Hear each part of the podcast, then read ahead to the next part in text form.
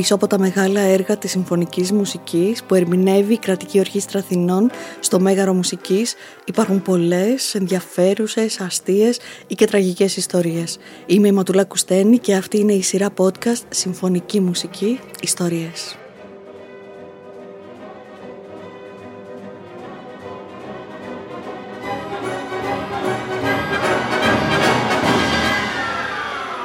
Για να μην χάνετε κανένα επεισόδιο της σειράς, ακολουθήστε μας στο Spotify, στα Apple και στα Google Podcasts. Είναι τα podcast της Lifeo.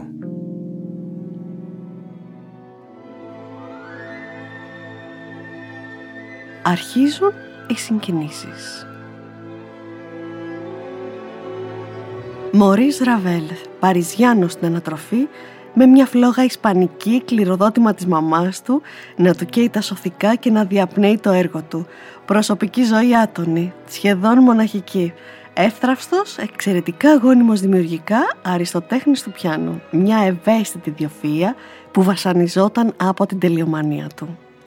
Σεργέη Προκόφιεφ, παθιασμένος από παιδί με τη μουσική και το σκάκι, λαβωμένος από τις διαρκείς ιστορικές διαμάχες της πατρίδας του, της Ρωσίας, πατούσε διαρκώς σε δύο βάρκες. Από τη μία απολάμβανε την ελευθερία ζώντας αυτοεξόριστος στην Αμερική ή το Παρίσι και από την άλλη επέμενε να επιστρέφει στην Αγία Πετρούπολη γνωρίζοντας ότι θα υποστεί τη δημιουργική εχμαλωσία από τις προσταγές του σοσιαλιστικού ρεαλισμού. Ραβέλ και Προκόφιεφ μεγαλούργησαν την ίδια περίπου εποχή, εμπλούτησαν το ρεπερτόριο του πιάνου με μια σειρά από αριστουργήματα και είναι οι πρωταγωνιστές στην εναρκτήρια για τη σεζόν συναυλία της Κρατικής Ορχήστρας Αθηνών. Την Παρασκευή 20 Οκτωβρίου η κορυφαία ορχήστρα της χώρας ανοίγει την καλλιτεχνική περίοδο 2023-2024 με έργα που αποκαλύπτουν τον ανεπανάληπτο μουσικό πλούτο του πρώτου μισού του 20ου αιώνα. Το κονσέρτο για πιάνο και ορχήστρα σε ρε μίζωνα του Ραβέλ και το πρώτο κονσέρτο για πιάνο και ορχήστρα του Προκόφιευ απαιτούν από τον πιανίστα Αντρέι Γκαβρίλοφ, έναν από τους επιφανέστερους εκπροσώπους της ρωσικής πιανιστικής σχολής, να επιβεβαιώσει την καλή του φόρμα. Στο πόντιουμ τη γενική ευθύνη θα έχει ένας παλιός γνώριμος της ορχήστρας, ο ακμαίος γερμανός αρχιμουσικός Ματίας Φορέμνη. Η σεζόν φέτος για την ΚΟΑ έχει ως γενικό μότο τις συγκινήσεις και ο Λουκάς Καρετινός φιλοδοξεί να μπει με το δεξί σε αυτήν παρόλο που το έργο για το οποίο θα κουβεντιάσουμε είναι διάσημο κοντσέρτο για χέρι αριστερό.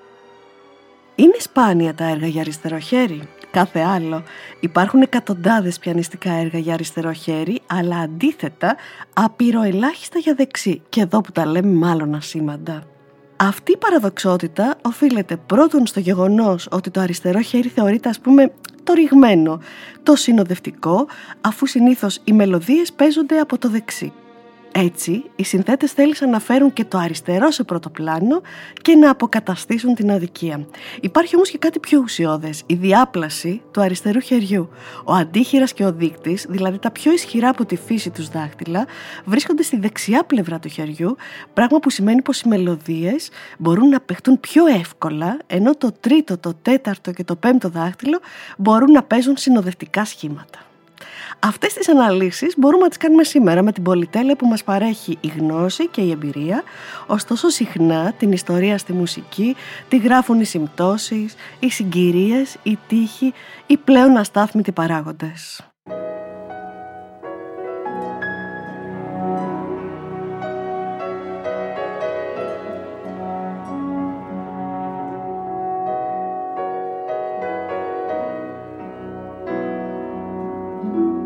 Κοντσέρτο για πιάνο και ορχήστρα σε ρε του Μωρίς Ραβέλ. Να, στην περίπτωση του έργου του Μωρίς Ραβέλ, κοντσέρτο για πιάνο, εννοείται για αριστερό χέρι, και ορχήστρα σε ρε μίζωνα, η ιστορία άρχισε να γράφεται από ένα τραγικό συμβάν. Βρισκόμαστε στις αρχές του 20ου αιώνα, στο σπίτι της οικογένειας Βίτκενστάιν, που κληροδότησε τον πλανήτη και τη διανόηση με δύο κορυφαία πνεύματα. Ο μεγάλος γιος της οικογένειας ήταν ο Λούντβιχ Βίτκενστάιν, αυτή η διοφυΐα που καθόρισε την εξέλιξη της φιλοσοφικής σκέψης του 20ου αιώνα. Ο νεαρότερος, Παούλ, ήταν πιανίστας. Η οικογένεια απολαμβάνοντα το γεγονός ότι ο μεγιστάνας μπαμπάς τους παρήχε υψηλού επίπεδου εκπαίδευση και κοινωνικές συναναστροφές, όχι μόνο είχε ειλικρινές πάθος με τη μουσική, αλλά συχνά περνούσε τα βράδια της με την αφρόκρεμα της ευρωπαϊκής μουσικής. Τακτικοί θαμώνες λοιπόν στο σαλόνι των Wittgenstein ήταν μέγιστες φυσιογνωμίες της μουσικής όπως ο Μπράμς, ο Στράους, ο Σένμπεργκ και ο Μάλερ. Θέλοντας να αναμετρηθεί με τις παρέες αυτές, ο νεαρός Παούλ έλαβε μαθήματα πιάνου από τους σπουδαιότερους παιδαγωγούς της εποχής και έκανε τον τεμπούτο του με επιτυχία το 1913. Την επόμενη χρονιά, με το ξέσπασμα του Πρώτου Παγκοσμίου Πολέμου, κατατάχθηκε στον Αυστριακό στρατό και λίγους μήνες αργότερα, ενώ υπηρετούσε στην Πολωνία, τραυματίστηκε από σφαίρα στο δεξιό αγκώνα με αποτέλεσμα το δεξί του χέρι να κροτηριαστεί. Ενώ ακόμα βρισκόταν σε πολωνικό νοσοκομείο, πιάστηκε εχμάλωτος από το ρωσικό στρατό και τελικά φέθηκε ελεύθερος στο φθινόπωρο του 1915 χάρη σε μια ανταλλαγή εχμαλώτων πολέμου που είχε οργανώσει ο Πάπας. Παρά την αναμέτρηση με το θάνατο, ο Πάολ Βίτκενστάιν ήταν αποφασισμένος να μην εγκαταλείψει την καριέρα του ως πιανίστα. Εκμεταλλεύτηκε δε τη μεγάλη του περιουσία και ζήτησε από σημαίνοντες συνθέτες της εποχής να βάλουν τα δυνατά τους και να συνθέσουν από την αρχή έργα για το πολύτιμο αριστερό του χέρι. Το ρεπερτόριο για αριστερό χέρι πρέπει να τον ευγνωμονεί, γιατί κάπως έτσι προέκυψαν μεταξύ άλλων και αρκετά έργα για αριστερό χέρι και ορχήστρα, όπως αυτά του Ρίχαρτ Στράους, το κοντσέρτο για αριστερό χέρι έργο 17 του Korngold, το Diversions έργο 21 του Britain, το τέταρτο κοντσέρτο έργο 53 του Προκόφιεφ. Και για να έρθουμε στο θέμα της συναυλίας, ο Βίτκενστάιν απίφθινε ανάλογο αίτημα και στο Μωρίς Ραβέλ, ο οποίος εκείνη την εποχή είχε ήδη τελειώσει τον πολερό του, το οποίο παρεμπιπτόντος θεωρούσε ασήμαντο, και δούλευε πάνω στο κοντσέρτο για πιάνο σε σόλ μίζωνα. Η πρόταση του Βίτκενστάιν, ενδεχομένως διότι προερχόταν από ένα εξέχοντα της ευρωπαϊκής διανόησης, η τρίγκαρε το Ραβέλ τόσο που παραμέρισε ό,τι έκανε και αφοσιώθηκε στο κοντσέρτο για αριστερό χέρι.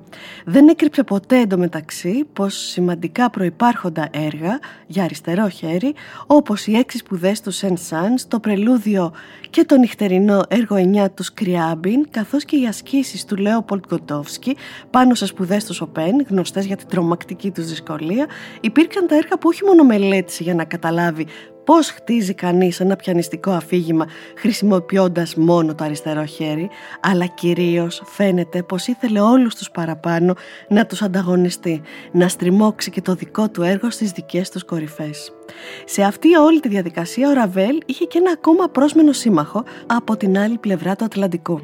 Το 1928 επισκέφθηκε τις Ηνωμένες Πολιτείες, συναντήθηκε με τον George Gershwin, βυθίστηκε στις απολαύσεις των jazz club του Harlem και αποφάσισε πως τα μουσικά ιδιώματα της jazz που τον γοήτευσαν πρέπει πάση θυσία να βρουν θέση στο κοντσέρτο του για αριστερό χέρι.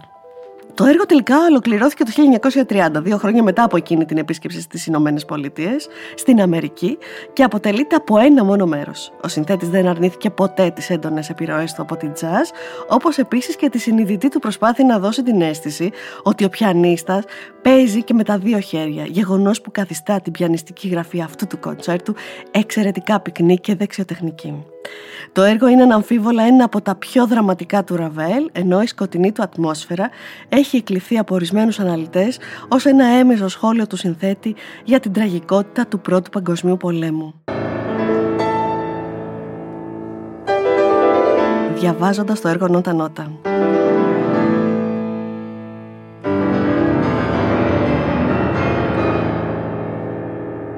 Η ορχήστρα αρχικά πραγματοποιεί μια αργή εκτενή εισαγωγή κατά την οποία το κόντρα φαγκότο αναλαμβάνει σολιστικό ρόλο εκθέτοντας το πρώτο θέμα.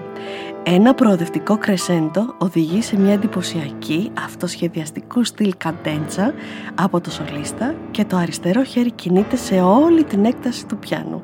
Μετά από ένα δεύτερο ορχιστρικό τμήμα, το πιάνο εισάγει το λυρικό δεύτερο θέμα πριν από την έναρξη ενός γρήγορου επεισοδίου, η ρυθμική ενέργεια και ενορχίστρωση του οποίου καθιστούν τις επιρροές από την jazz που λέγαμε προφανείς. Μετά από μια παιχνιώδη αναπτυξιακή πορεία, ο σολίστα εκτελεί μια μεγάλη και εκφραστική κατέντσα υψηλών δεξιοτεχνικών απαιτήσεων και το έργο τελειώνει θεαματικά. Η πρεμιέρα λοιπόν αυτού του έργου δόθηκε στη Βιέννη στις 5 Ιανουαρίου 1932 με σολίστα τον Πάολ Βίτγενστάιν συνοδευόμενο από τη Συμφωνική Ορχήστρα της Βιέννης. Λίγες εβδομάδες μετά την πρεμιέρα, ο Μωρίς Ραβέλ επισκέφθηκε τη Βιέννη μαζί με τη μεγάλη πιανίστα Μαρκερίτ Λόγκ στο πλαίσιο περιοδίας τους για την παρουσίαση του κοντσέρτου σε Σολ Μίζουνα. Εκεί ο Ραβέλ, προσκεκλημένος στο σπίτι των Βίτγκενστάιν, είχε την ευκαιρία να ακούσει πώς τελικά ερμήνευσε το έργο του ο πιανίστας. Ο Βιτκενστάιν όμως είχε αυθαίρετα προβείς σε ορισμένες τροποποιήσεις στην πιανιστική γραφή, γεγονός που προκάλεσε την οργή του συνθέτη. Κανείς από τους δύο δεν κράτησε τα προσχήματα, γεγονός που οδήγησε στην ανταλλαγή σκληρών χαρακτηρισμών και ένα παρημιώδη διαπληκτισμό. Ο Βίτκεστάιν ένιωσε να πνίγεται από την εξουσιαστική συμπεριφορά του Ραβέλ και εξεράγει φωνάζοντας «Οι εκτελεστές δεν είναι σκλάβοι, ο Ραβέλ όμως είχε σχεδόν έτοιμη την απάντηση και τον αντέκρουσε με μια ομή αλλά απόλυτα αληθινή ρίση που έμεινε στην ιστορία. Κάνετε λάθος. Οι εκτελεστές είναι σκλάβοι.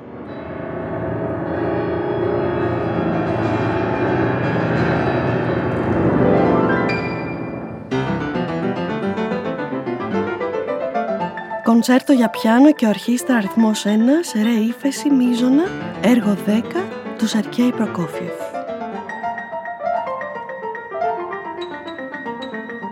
Σε αντίθεση με το έργο του Ραβέλ που παρουσιάστηκε μόλις πέντε χρόνια πριν από το θάνατό του, για τον Προκόφιεφ το πρώτο κονσέρτο για πιάνο που θα ακούσουμε στην εναρκτήρια συναυλία της Κρατικής Ορχήστρας Αθηνών υπήρξε μια πρώιμη σκληρή δοκιμασία. Επιπλέον ο ίδιος θεωρούσε πως αυτό το πιανιστικό του έργο που συνέθεσε σε ηλικία 20 περίπου ετών ήταν το πρώτο όριμο έργο του καθώς εμπεριέχει ξεκάθαρα στοιχεία που έμελε να κυριαρχήσουν και να εξελιχθούν καθ' όλη τη διάρκεια του δημιουργικού του βίου. Σε κάθε περίπτωση το υψηλής καλλιέργειας οικογενειακό πλαίσιο που αναγνώριζε από κούνια τα μουσικά χαρίσματα του Προκόφιεφ, η νεανική του ορμή, η μουσική του ανάπτυξη που εκείνο το διάστημα ήταν ασυγκράτητη, αλλά και η αυτοπεποίθηση που του έδιναν τα εκπαιδευτικά εφόδια που είχε ήδη συγκεντρώσει, υπήρχαν καθοριστικά για ένα έργο που έμελε να σφραγίσει το πιανιστικό ρεπερτόριο. Ο Σεργέη Προκόφιεφ υπήρξε σπουδαστής στο περίφημο Οδείο της Αγίας Πετρούπολης, όπου μελέτησε πιάνο με τη σπουδαία πιανίστα Άννα Γεσίποβα, είχε διδαχτεί διεύθυνση ορχήστρας με τον Νικολάη Τσερέπνιν, ενώ το 1914, δηλαδή στα 23 του χρόνια, είχε ήδη αποφυτίσει από το Οδείο αποσπώντας υψηλές διακρίσεις και το βαρύτιμο βραβείο Άντων Ρουμπινστάιν. Μάλιστα, ο λόγος που το βαρύτιμο τρόπαιο προσθέθηκε στα αριστεία του ήταν η εκτέλεση του πρώτου αυτού κοντσέρτου που θα ακούσουμε και εμείς στις 20 Οκτωβρίου, το οποίο είχε συνθέσει μερικά χρόνια πριν από το διαγωνισμό. Η πρώτη εκτέλεση του κοντσέρτου, ωστόσο, είχε δοθεί στις 7 Αυγούστου 1912 σε ένα προάσιο της Μόσχας υπό τη διεύθυνση του Κωνσταντίν Σαράτζεφ και μάλιστα ήταν η πρώτη φορά που ο νεαρός πιανίστας Προκόφιευ έπαιξε με ορχήστρα ως σολίστη. Ο ίδιος ήταν άρτια προετοιμασμένος για τη συναυλία, αλλά οι αναποδιές και τα απρόπτα που αντιμετώπισε δοκίμασαν πραγματικά τις αντοχές του. Το κοστούμι που επρόκειτο να φορέσει κλάπηκε όσο βρισκόταν καθοδόν προς την αίθουσα. Το διαθέσιμο πιάνο απήχε πολύ από το να είναι ιδανικό. Η ορχήστρα δυσκολεύτηκε να αντιληφθεί το ύφος της μουσικής του, ενώ η μουσική των κόρων συγκεκριμένα αρνήθηκαν να παίξουν από το υπάρχον μουσικό υλικό, αναγκάζοντας το συνθέτη να το ξαναγράψει με πιο ευανάγνωστο τρόπο, κυριολεκτικά την τελευταία στιγμή. Παρ' όλα αυτά, η πρεμιέρα του πρώτου κονσέρτου ήταν επιτυχής και ο νεαρός πιανίστας και συνθέτης κλήθηκε να παίξει τρία αγκόρ. Φυσικά δεν έλειψαν και τα αρνητικά σχόλια από κάποιους κριτικούς που βρήκαν το έργο εκείνη την εποχή τραχή ακατέργαστο, πρωτόγονο και κακόφωνο.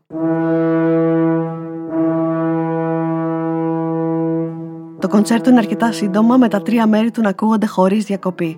Με την έναρξη του έργου, πιάνο και βιολιά σε ταυτοφωνία εκθέτουν μια λαμπερή μελωδία η οποία επανέρχεται άλλες δύο φορές στη μέση και στο τέλος του κοντσέρτου λειτουργώντας όσο στυλοβάτης αυτού του συνολικού μουσικού οικοδομήματος. Ανάμεσα σε αυτές τις επανεμφανίσεις, το πιάνο κυριαρχεί με πυροτεχνικά περάσματα εκτός από το εθέριο μεσαίο μέρος όπου παίρνει τη σκητάλη από την ορχήστρα στην ανάδειξη και φορτισμένη ανάπτυξη ενός λυρικού θέματος. Το γρήγορο και παιχνιώδες τρίτο μέρος αποτελεί νοηματική εξέλιξη του πρώτου και περιλαμβάνει μια θεαματική σολιστική καντέντσα μετά από το πέρας της οποίας η μουσική οδεύει σταθερά προς την ίστατη εμφάνιση της αρχικής μελωδίας που ολοκληρώνει θριαμβευτικά το κονσέρτο. Το έργο αντικατοπτρίζει τη χαρά ενός θετικού, έξυπνου και υγιέστατου νέου ανθρώπου. Έτσι τουλάχιστον λέει για αυτό το έργο ο στοχαστής του πιάνου Αντρέι Γκαβρίλοφ που στις 20 Οκτωβρίου όπως είπαμε συμπράττει με την Κρατική Ορχήστρα Αθηνών και θα αναμετρηθεί με το έργο του Προκόφιεφ. Από την άλλη, το κονσέρτο για αριστερό χέρι του Μωρίς Ραβέλ, το δεύτερο έργο που θα ερμηνεύσει, είναι για εκείνον ένα σπουδαίο έργο με φιλοσοφικές διαστάσεις, το οποίο εγείρει τα πιο σημαντικά υπαρξιακά προβλήματα της ανθρωπότητας. Μπροστά μας, λέει, θα αποκαλύπτονται μουσικές εικόνες από τη φρίκη του πολέμου και ο εσωτερικός κόσμος ενός ατόμου που έχει περιέλθει σε απάνθρωπες συνθήκες.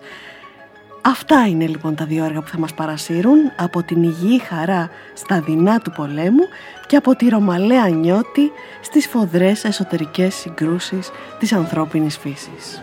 Αλλά είπαμε, η χρονιά έχει τίτλο «Συν κινήσεις». Ξεκινάνε και ας τις απολαύσουμε.